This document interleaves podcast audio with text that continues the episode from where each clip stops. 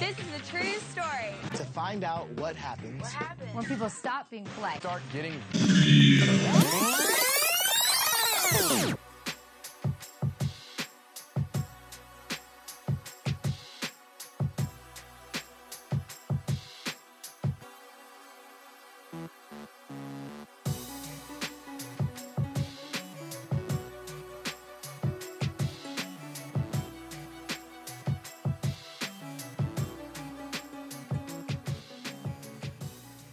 So, uh, I want to welcome everybody uh, to episode 36 of The Real World.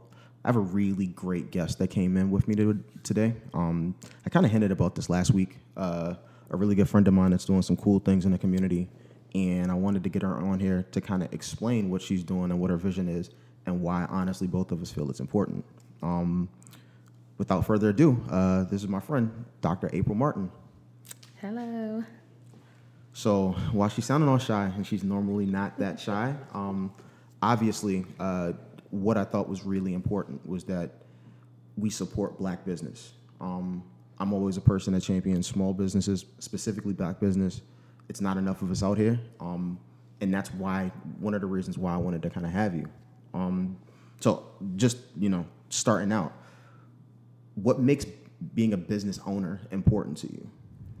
It's it's more it's not it's not really just being a business owner. For me, it's fulfilling a goal of mine that I've had for the past decade. Um, I had my daughter at 23 years old, and I realized that you know children grow fast, and I wanted uh, to create a plan where I could stay home with her. So you know when you start college, you don't really know what you want to do in life, but we're forced to make a decision at the age of 18. And it wasn't until after I graduated I started realizing what my niche was in, and it was human behavior.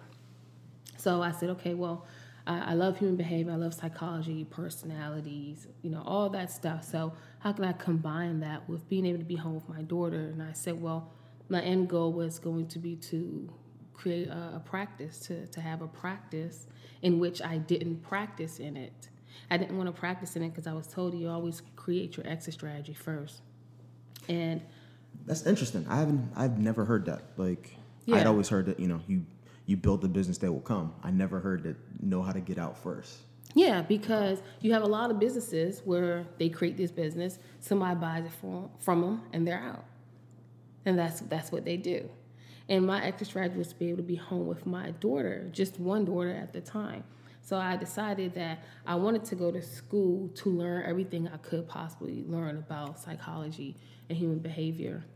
But I didn't want to practice in it because I felt like you couldn't really advocate for something if I'm working in it a eight nine hour day. So I wanted to advocate for mental illness. I wanted to market and advertise and do whatever I can do to raise awareness and end the stigma within our community. So um, that's that's why um, I'm choosing not to practice in it, but create a practice that's going to help us end this stigma because it is black owned. So I felt maybe that would make a difference in the community.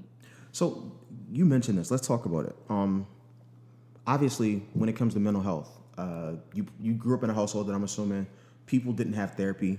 We looked at it as, oh, people are going to a head shrink. We're not really about that, and that's not something that was kind of prevalent in our households. And I hope I'm not speaking um, too much, but certainly like a lot of my friends. So how do you combat that? Because even now, like I've been to a therapist, but my mother's never done that. Like you know, cousins, friends, they're not really going down that lane. How do you convince people that this is something that's okay to do and it shouldn't be something that we look down upon? Well, you convince them by showing them what's going on in the world. I mean, I, I I look, and nowadays, all you see is the suicide. These kids are getting younger and younger. You know, the bullying, um, the the issues with the, the the mass shootings at the churches. These these people are sick. They need help. They're suffering from mental illness. Some of them, you know, may have different issues, but majority eh, of them have a mental illness. So it's it's raising awareness. It's looking and seeing what's going on out here, and it's okay. Well, what do we need to do? Well, you know, studies show already that we have a lack of therapists, especially in PG County. So I, you know, I had to think strategically about where do I want this practice? Well, I want it where we need it the most. And and our men, African American men, really stick to the stigma. Why? Because they're raised to to be strong, not cry. Don't tell how you feel. Keep your emotions in. Well, when you get older and you don't want to show your feelings or anything, you're it's all bottled up. And we know the African American men are dealing with way more, way more than any other race. And, So here's the one thing that I'll say. Um, I agree with what you're saying, and I certainly agree with the premise. I think that the, the, the larger issue becomes is it less of an issue of getting people help late or maybe parenting earlier so we say to like our young boys and our you know our teenagers you know what i want you to be strong but it's okay for you to have feelings too like that's you know i, I guess i want to kind of draw the line on that because when i think about it again i grew up as a guy. There's no crying there's no nothing. I was that person where i held everything in and so one day it was like everything all just kind of shut down and then you're like yo what's wrong with me? Mm-hmm. Like and you mm-hmm. got to figure it out. So you know i'm just a little interested in you know the, the parenting aspect versus you know certainly i want to save people later on in life but Right, right. you know and as a parent i feel like you could speak on that. Yeah, it's definitely parenting earlier. Okay most especially for our men. I mean, because people don't really understand how instrumental your childhood is. Your childhood shapes your entire life, your entire life. So when men are taught for years after years after years to be strong, don't cry, don't show weakness, and they come into life and society and have to deal with these, you know, these huge issues, and they can't show any kind of emotion, yeah, it, comes crashing down comes crashing down and then they, they, they strike out in, in violence. They you know all types of things happen. But it starts with parenting. I don't have sons. I have daughters. But but i know how instrumental their childhood is. So i even now you know with girls and, and, and i'm really tough. So i try to you know i try to you know groom them to be tough. But at the same time it's different for females because they're naturally more nurturing more emotional. So you know women are, are different I feel like it's a bigger issue with our with our men. Okay, I can agree with that a little bit. Um, I think that there's certainly not the stigma with women doing what women need to do. Like women always, you know, historically speaking, you're more likely to go to the doctor. Absolutely. You know, so like, and I'm just talking any doctor Mm-hmm. where I know guys where they, you know, they don't go to the doctor and get a checkup like twice a year or whatever. Like, Right, it right. Mm-hmm. just isn't part of their normal routine. And then you get older and you're like, oh, I didn't know I had these problems Mm-hmm. because I was too scared to go. While women, it's like, yo, like clockwork. 'cause I know I got this appointment every Mm-hmm. six months, this one every nine, whatever, and we do that. exactly. Um, So, like, I guess how do we combat that? Like, how do we combat the stigma? Because just you and me telling you, you know what, it's okay for you to get help or to talk about something. I don't know if that's enough. Like, what do we do to kind of bring these people to us to say it's okay? Like that you kind of like let go of this stuff and you talk to somebody, and maybe the first therapist you talk to isn't the right person, but the next one, don't be afraid to try. Mm-hmm. well, I, I said that in a podcast I, I just did that it may take you dealing with two or three therapists before you find the right match. It's not going to always be you get you you know you get with a counselor and, and you're going to click. That's that's not the case a lot of times. So you may have to continually try and go with a second or a third therapist. But um, it, it's just you know there's really no answer as to how do we combat this. You know, all we can do is advocate. All we can do is talk about it. All we can do is, like I said, parenting from young, telling them it's okay. It's okay to show your emotions. It's okay to cry. You know, you can still have a strong demeanor and, and express yourself. So it's definitely parenting for the, the generations to come, but it's also continually, you know, showing awareness and um, continually trying to do something, provide something like the practice to to help those. Maybe they'll feel more comfortable coming to a black-owned practice. I, you know, So I love that you went there. Um, one of the things that I that I don't want to see happen to you, and I fear, and this is one reason why I wanted to just kind of wrap. Um, there's a tendency in the black community where, let's say, somebody goes to a black-owned business, they don't get the results that they want ASAP, or maybe they have like an experience that wasn't great. Not wishing any of that on you, but they're not willing to give you a second chance, and then they're saying, you know what, I'm gonna take my business to somebody else, or I'm gonna, you know, proverbially, I'll take my business to the white guy because they won't mess it up. Like, what do you do about that? Because that's certainly something again where you're gonna have people that are probably gonna say that. And I'm, we Mm-hmm. can speak freely just because we're talking to a mostly black audience, but that's just real life.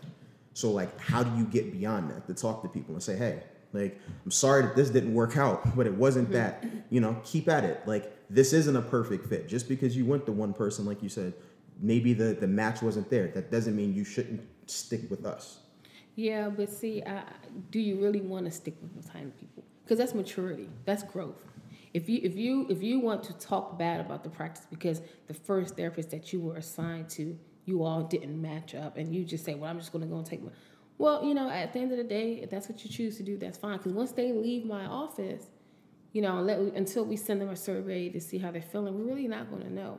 Once they respond to that, you know, we can say, hey, you know, try another therapist, come back. If they don't, they don't. You know, I'm not going to chase any clients. And again, you may have to have go through two or three therapists to find the right match. Everybody's personalities are different. But you know, I, I don't want to chase someone who's who's going to talk bad about the practice because their therapy sessions may not have worked and take it somewhere else. That's fine. I'm not afraid of them talking about the practice because I, I know you. That's gonna be done well. I guess my fear is more like, you know what? Um, I don't even want to say talking bad, but like, we gotta help the people that are less fortunate than us. There's a certain part of that. You know what I'm saying? Where certainly we have a demographic that we fit into. Just because you don't fit in my demographic and maybe, you know, you don't think like I do. So, you know, again, I, I associate us with having a more open mind. I'd be willing to kind of stick with it because I this. Again, these people aren't necessarily always comfortable with it, and so that's the mentality they have. And so, just you know, my my own sense is I don't want those people to kind of get left out because they're stuck in their old ways, and we're like, eh, we're gonna leave you behind because you tried it, but you know, hands off, like it kind of is what it is. Yeah, no, no, I definitely wouldn't do that. If, if they, you know, if, if I'm made aware that they're unhappy with the counseling that they had, okay, well, you know, I'll have, you know, my office manager somewhere reach back out to them and say, hey, um, we have another therapist. Maybe you can come back and see them and try again. Because we don't want them to give up. You know, we That's don't what I was looking for you to say. up, you know? Yeah, okay. But at the end of the day, realistically speaking, when you have a lot of clients coming in, you know, how can you give each one that individualized, hey, you know, you, know, don't give up. I mean, it, it's difficult to Sure. do. But um, definitely, we were going to send out surveys and everything. And if I see any of those in which they say something like that, I will even myself reach out. Hey, you know, come back, get, you know, give it a try. Here's another therapist because you don't want them to give up. But that's the personal touch that I love. Like honestly, a lot of the, the big difference between what I consider successful businesses and businesses that aren't really is customer service. If you Mm-hmm. you know, like if you got good customer service, I will spend money Mm-hmm. sometimes even if I don't necessarily love something, but just because I want to support you. Like Absolutely. I mean, it's essential. yeah, And, like, and my, my I will walk out if like customer service bad. I'll walk yeah. out. Like nah, I'm not wasting my money here. Well, I'm, I'm also not having any of that. Okay. I'm not. I mean, when I when I've been doing interviews and and my vision is clear, and um, the utmost professionalism, and if it's not displayed there, then I will let you go. It's it's not going to be an issue. it's not going to be an issue. We have to because there's already again uh, sometimes there's a stigma with black owned businesses, Right. Right. you know, and it's I'm not going to have that there. Okay. Now you don't have to be snooty. You don't have to be feeling like you're better than anybody, but we need to be professional. You know, professional and, and humbled and, and personable. Especially the receptionist. I mean, I've spoken to to her about that. You ha- you're the first face they see. Yeah, super important. She's friendly. Super important. Yeah, she's friendly, that personable, Right. helpful, making them you know feel comfortable. Help yourself to some water, or whatever it is. So I, agree. I agree. They'll come back if, if you do what you need to do and, and show that professionalism. So, how many therapists are you trying to start with, or do you envision having on staff? And I ask this, is you know, just to kind of get with it. One, a when you're a business owner and you start hiring people, that's dope. like Yeah. point blank period, you're putting people to work. So, um, So I have a, um, an office manager, a receptionist. Um, I have art therapist. I have a psychiatrist, counselors, and we have a mental health coach, which is what I love about the practice. It's kind of like in three stages. Our mental health coach, who's actually a MD, she not only helps the client understand their condition, but the families and how to deal with it. A lot of families don't know how to deal with a loved one who has a mental illness. So I think that aspect of it is great. Sometimes the clients don't understand what's wrong, how to deal with it, or why they need counseling. So she not only lets them know how and why they need counseling, but uh, she helps families learn how to deal with it. And then they go on to the counseling. We have counselors, whether it's art therapy or um, you know just regular counselors for whatever the issue is. And then they may feel, you know what, she may need medication that's like my last resort. I'm not really big on the medicating. The psychiatrist is the same way. She's not really big on it. If there's an alternative way, then we'll find that. If not, then they'll get what they need. But we have someone in house to prescribe. So it really is a comprehensive practice, which is there's very I don't know if there's any in PG County. Yeah, I was gonna say because I know when I went to a therapist, it was a solo practitioner. Um, he didn't he couldn't prescribe anything. He Mm-hmm. wasn't. Uh, he was just a psychiatrist. I He was a believe. psychiatrist. He was a psychologist. psychologist yes. Mm-hmm. Um so you know He he's there to talk take notes and mm-hmm. kind of give me feedback. Um mm-hmm. but just kind of going into where you mentioned that you know your practice being comprehensive and the way that you're going to kind of deal with like prescribing like different medications and drugs one of the questions i have is you know there's this whole thing now where if you notice a lot of kids are always being diagnosed with different things like adhd is huge where they're like hey we need to diagnose this kid with this they need ritalin or i don't know what the new it drug is Yeah. um, but like what do you do in these instances and certainly you mentioned that like you wanted to use that as a last resort but a lot of parents are afraid of that now so like how do we speak to them where we don't want to over medicate kids and you seem to be on that wavelength Well, too I, I'm definitely on a. I've always been on a wavelength. I mean, I've seen family members on it and they're in a zombie state. I don't like it. And I made sure that my psychiatrist was on the same path that I was on. I, you know, she knows I'm not big on medicating. Truth be told, some people may need it. no of course Some people may need it. Of course. Fine, but if we can find an alternative way, like for instance, there's a new therapy which um, is supposed to help those with schizophrenia. You know, Really? I, I try to I stay on top of new therapies. I, I'm in touch with the owners of these new therapies to put me on their list and when stuff comes out. And this is great. I mean, I had somebody, excuse me, who I knew suffered from schizophrenia, and all she was yelling was, "Tell them to stop giving me shots." So now to know that there's an alternative way of dealing with it without having to be given shots or medicated is incredible. And I want my psychiatrist on top of all of it, on top of all of it. Nah, I, I, actually like that as a as an idea. Like I think it's dope. Um, because as somebody where the strongest thing prior to me having surgery, like I had surgery on my ankle, mm-hmm. like was Tylenol. So like I don't know what it's like to mm-hmm. be under the influence of anything. Mm-hmm. So like I've seen people like you know that I know, especially when we were in school, where they were taking. I don't know what the other drug is, Adderall, Oh, to like study with. They're like, yeah. I'm like, you do realize why they created this, but you know, everybody was using it to get focused. So I'm like, nah, I'm, Yeah. I don't want to have my child like on this know, unless it's I like know. very necessary. Yeah, and it is necessary, unfortunately, for some.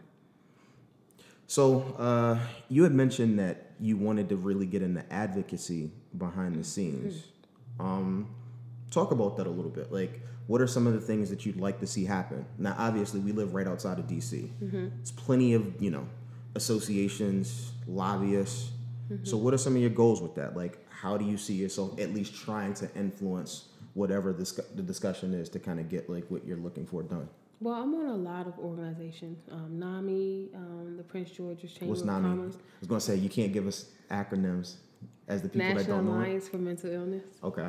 um, the Prince George's Chamber of Commerce. Um, I just uh, met with and was dealing with. I was asked to be on the board for Community Connoisseurs, which I had to regretfully decline. But um, I am working in a partnership with them. Uh, what I love about them is that they actually put their feet to the ground and talk to a lot of these missing and exploited teens. So um, they're doing different fundraisers in which uh, I and my PR specialist have assisted with fundraisers for that. Um, God, speaking engagements. I've done a podcast with Reaching America with Derek Holly. Um, he was just on um, TV One. Um, just you know, so just talking about it. You know, I have no problem knocking on doors, talking to these girls. The, sex trafficking of these little girls is big now.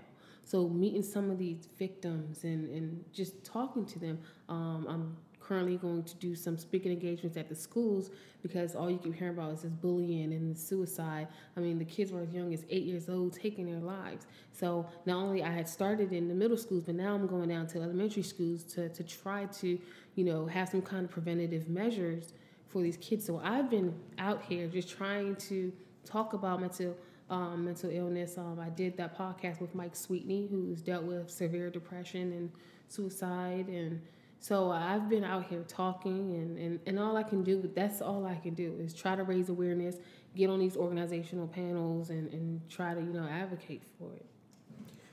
Okay. Um, so earlier, we kind of went to how we think, you know, it's really important to kind of speak to young boys about things. Um, and I feel like we probably would do a disservice. Uh, I come from a you know family full of women. You have all little girls. I feel bad for your husband. Um, I've been there, bruh. So I, I, you know, prayers. But like, I wanted to speak about like how important how important it is to speak for them or to do stuff for them as well. Especially now, given the age where you know every other day somebody's getting outed for sexual harassment or misconduct. like these are things and issues that you know children are gonna have when they come to your therapist. So I think it's like probably appropriate for us to address those as well. Well, the biggest thing I can say about that as a mother of three, um, I'm very protective over my kids, is to, to ask those questions that a lot of adults don't even want to ask. I talk open and candidly to my daughters to the point they're like covering their eyes, embarrassed. But I ask the, the questions that aren't tough to me, but I ask them on a regular basis. Is anyone touching you inappropriately? are you making sure you're using the restroom by yourself? Is anyone watching you? Has anyone said anything? I ask these things on a regular basis, all the time, because if you don't ask them, then they're going to keep it into themselves. I, I even went so far as to say, if anyone ever threatens you and says, if you tell they're going to kill or hurt your family, please don't worry about that. We're okay. because you know my daughter who's in middle school was telling me about these different challenges and I said, Well, why don't they tell? And she said, Because they threaten to kill your family. And as a child, that would stop you from saying something. So I had to make sure that I told my kids if anyone says that, please don't worry about it. Your family's not going to get killed. We're going to be okay. So people are afraid, and they're going. These little kids are going to their friends who have no experience. No, I mean, but you you remember what it was like to grow up a lot of times if you didn't want to talk to your parents about something for whatever reason, you discussed it with your friends. And kids are trying to figure out adult shit. Like that's the problem. It is the problem, but a lot of it is see me, I was an open book to my to my parents. Open book. Too open. They didn't ask the questions. That generation didn't ask the questions. So I volunteered my, my information. Okay. But uh, I have that kind of relationship with my kids.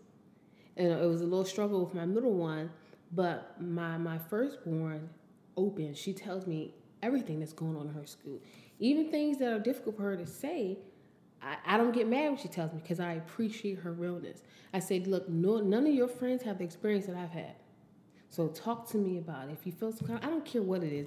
A boy says he love you, whatever it is, tell me. So I love that. It's essential to have open communication with your kids. Yeah, as, I'm not a parent, so obviously, I can't speak on that dynamic. But even you know, speaking with like my own relationship with my mom, that's all she wants from me. Mm-hmm. It's just like keep me in the loop. Yeah. Just tell me what's going on. Like that's it. Whether I can help you or not, like we can kind of go through some process to figure out things better. If Absolutely. you know, as long as you keep me in the loop. Absolutely. Okay. Like I was worried about that. Um, just I come from a family full of, a family full of women, mm-hmm. and I think my biggest fear is having a little girl and then having her have to deal with some of the things oh, that I oh, see. God. And like I'm gonna just keep it real. Like as a guy, I felt like I was never the guy that was sexually like harassing women. Like, well, no, I'm gonna say this for I never sexually harassed anybody. Mm-hmm. But if I said something that was inappropriate, sure, I'm sure I have. But I don't want to have like you know anybody feel the way obviously that so many people are kind of kind of mm-hmm. coming out with now, where mm-hmm all of that's just bad. So I'm just trying to figure out the right way to kind of, you know, teach a little boys like, hey, this isn't okay. Little girls, hey, this yeah. is what you do when these situations mm-hmm. happen. Like it's so many like cringeworthy things. Well, Um, and it's also being involved and knowing what's going on, especially with social media. It's you know, my daughter has a social media account, and I can tell you that a guy reached out to her around one o'clock in the morning saying, "Hey, sweetness." When you could, she's private, but you could see she's a little girl. So I reached out to him and had to, you know, as like you mean like an adult? a grown man, older than me. So I had to reach out to him and put him in his place.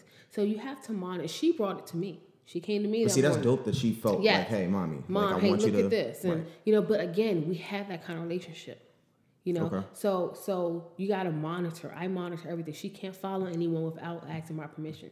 She can't follow Nicki Minaj, Rihanna, and all them. I love them, but they're, they're, it's a little explicit, too explicit for a twelve year old. So But I, do you I let her follow. Beyonce? She doesn't follow Beyonce. Okay, I was gonna say like I know that we always put her in a different category, but she's just as bad. Well, okay. Well, I mean, yeah, it is a different category. yeah, like It nah, is, Beyonce it be is. on one too. Like I love Beyonce, but women love She has a for side. Beyonce, Well, no, no, and then she I'm has not. partition. I'm not, and I love partition. I'm not into. I don't follow any celebrities. If you see on my social media, none. Well, you don't really follow anybody, but I don't follow any. yeah, I was gonna say you barely follow your friends. Like I, I don't it. follow any celebrities because I, it doesn't really matter to me what they're doing. To me, they're people with a lot of money and great skills, which which is great.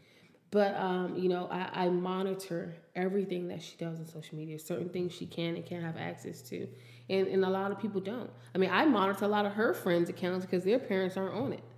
Because I'm like the youngest, my husband and I are the youngest, her young, the youngest parents out of her group. Sure. So I even monitor their friends, but you have to be involved.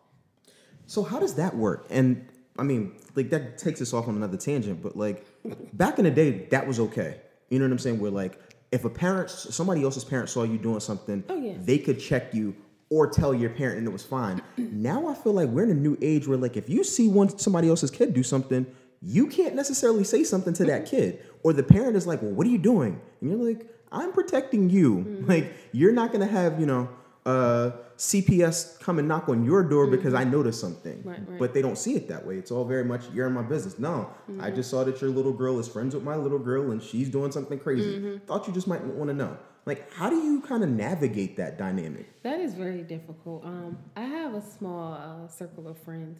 We're all very close, and we all very much tell each other what we see. There has been times where I've seen some inappropriate behavior, and I didn't say anything because maybe I mentioned it the first time and nothing was done. Or it wasn't received well? Yes, and I'm not going to mention it again. If you don't want to take the time to monitor what's going on in your child's social media account, then I'm not going to keep pressing the issue.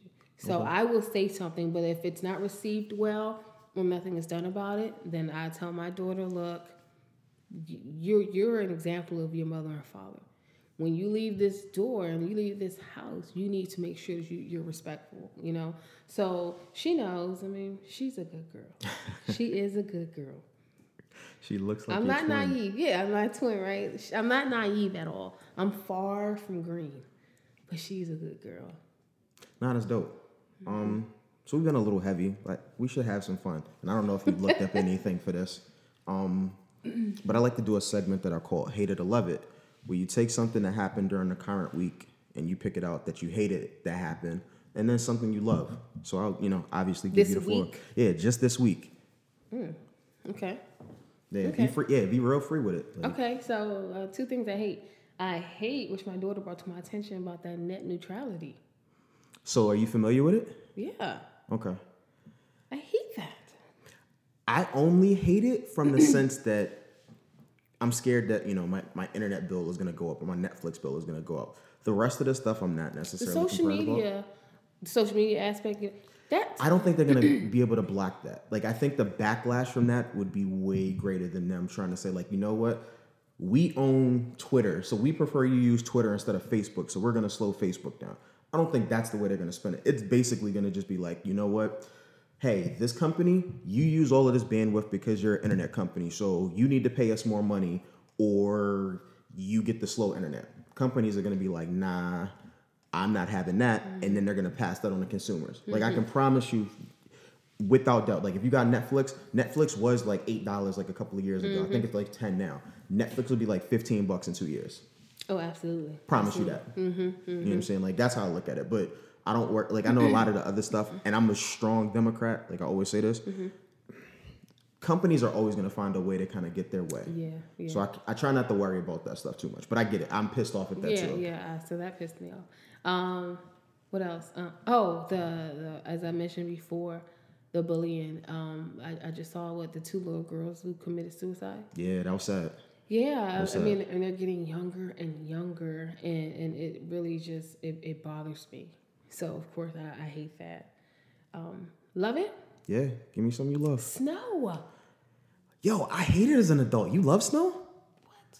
I love the snow, the cold weather, the dressing for wintertime. I love to be in the house and have Christmas music and decorate. But you're an island girl, like or gal. My bad. Like Gal, yes. You know what I'm saying? Like nah. I love it. Yo, I'm gonna keep it all the way real, right? Like, snow is cool. I didn't miss snow when I lived in LA. Like, oh. as an adult, snow sucks. I still gotta go to work. That's because you got to shuffle. I don't even have to shovel. Like, they do it in my neighborhood for me. Like, it's real nice, but I just don't want to drive in it. Like, people can't drive. You slipping and sliding. I just want to be able to go someplace comfortably. Wait a minute, y'all. He's slipping and sliding because he has a rear wheel drive. But I like my car. I'm not getting rid of it. Yeah, I like my coupe. Like, I'm gonna keep it all the way real. Yeah, it's nice for me. Like, I have no desire to get something else. If I have kids, maybe. Well, that's what I- yeah. Well, not like when I have kids, I'm gonna just put the like kids in the like the wife's car. Like, go buy her the SUV. You sound like mine. Yeah, I'm keeping I my have, coupe. I had to keep SUVs now. Yeah. I had a, a 323 Ci, two door.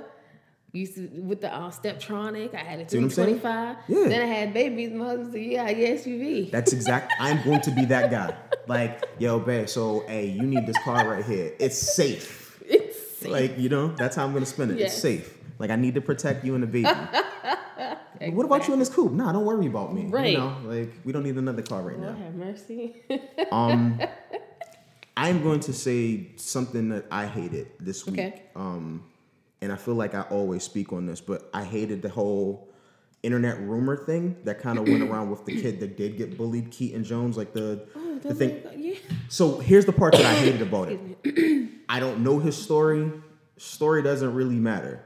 Obviously, if you see a kid that's in pain and hurt and like that sucks. But the internet rumors that ran with it, yo, that's not cool. Like, I don't know if his dad's a white supremacist. Don't really care. Like, don't know what his mom believes. Again, I don't really care. Has nothing to do with the story. And we made that the story instead of the kid. Instead of the kid. Yeah, that's sad. Poor I also hate that people are stupid. And when I say people are stupid, like no disrespect, nobody should have been giving that family money anyway. Like stop giving the GoFundMe stuff. Like Whoa. a lot of people do this. Like giving a kid money when he was getting beat up in school, they're getting made fun of. It's not gonna help the situation. When we were young, if you got beat up, you went to karate. Like you, Well, you know what I'm saying? or like they taught you how to fight. Yeah, it was different. It was different back in the day. You could you could fight. different? You can stand what? You can stand up and go toe to toe, and whoever lose, you lose, and you keep you keep it moving. Now it's retaliation. They got guns. They got knives. They coming back. They getting family members. Not when you're like different. 11.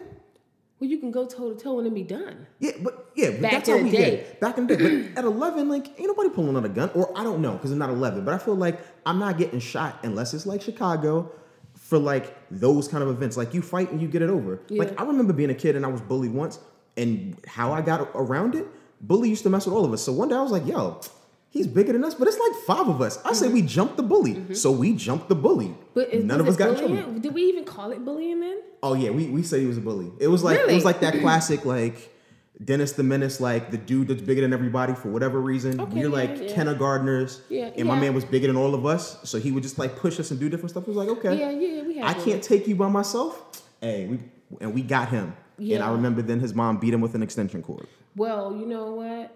We did have we did have a bully, and I was actually the one who stood up for those being bullied.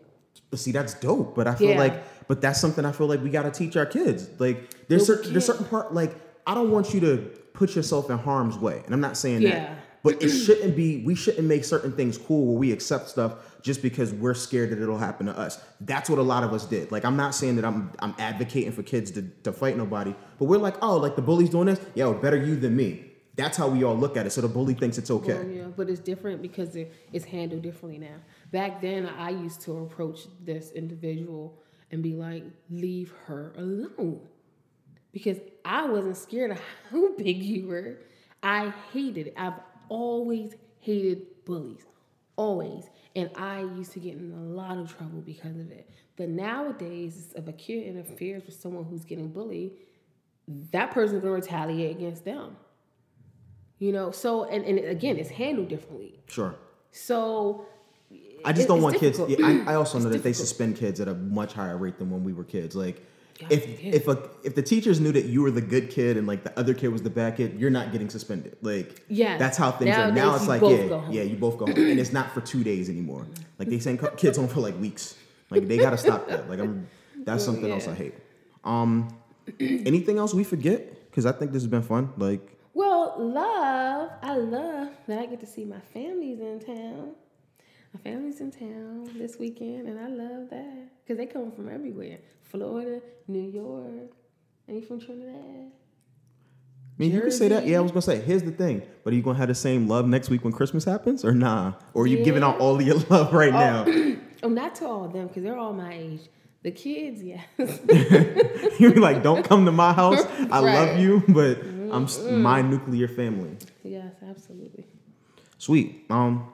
Well, again, Dr. Martin, I, I appreciate you coming through. And yeah, I'm saying, doctor, uh, it's a dope accomplishment. I wish I had a PhD. I probably need to get that. Um, something to strive for. Uh, it's been another episode of Railroad, and I appreciate you coming. We out.